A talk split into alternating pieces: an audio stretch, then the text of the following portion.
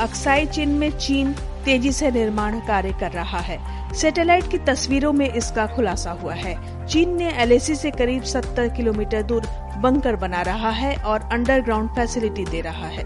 माना जा रहा है कि चीन ने अपनी सैन्य संपत्तियों को हवाई और मिसाइल हमलों से बचाने के लिए ये कदम उठाया है सैटेलाइट की ये तस्वीर 18 अगस्त की है, जिसमें साफ़ दिख रहा है कि तीन जगहों पर बंकरों और तीन जगहों पर सुरंग बनाने का काम जारी है ये सभी जगहें करीब 15 वर्ग किलोमीटर के दायरे में हैं।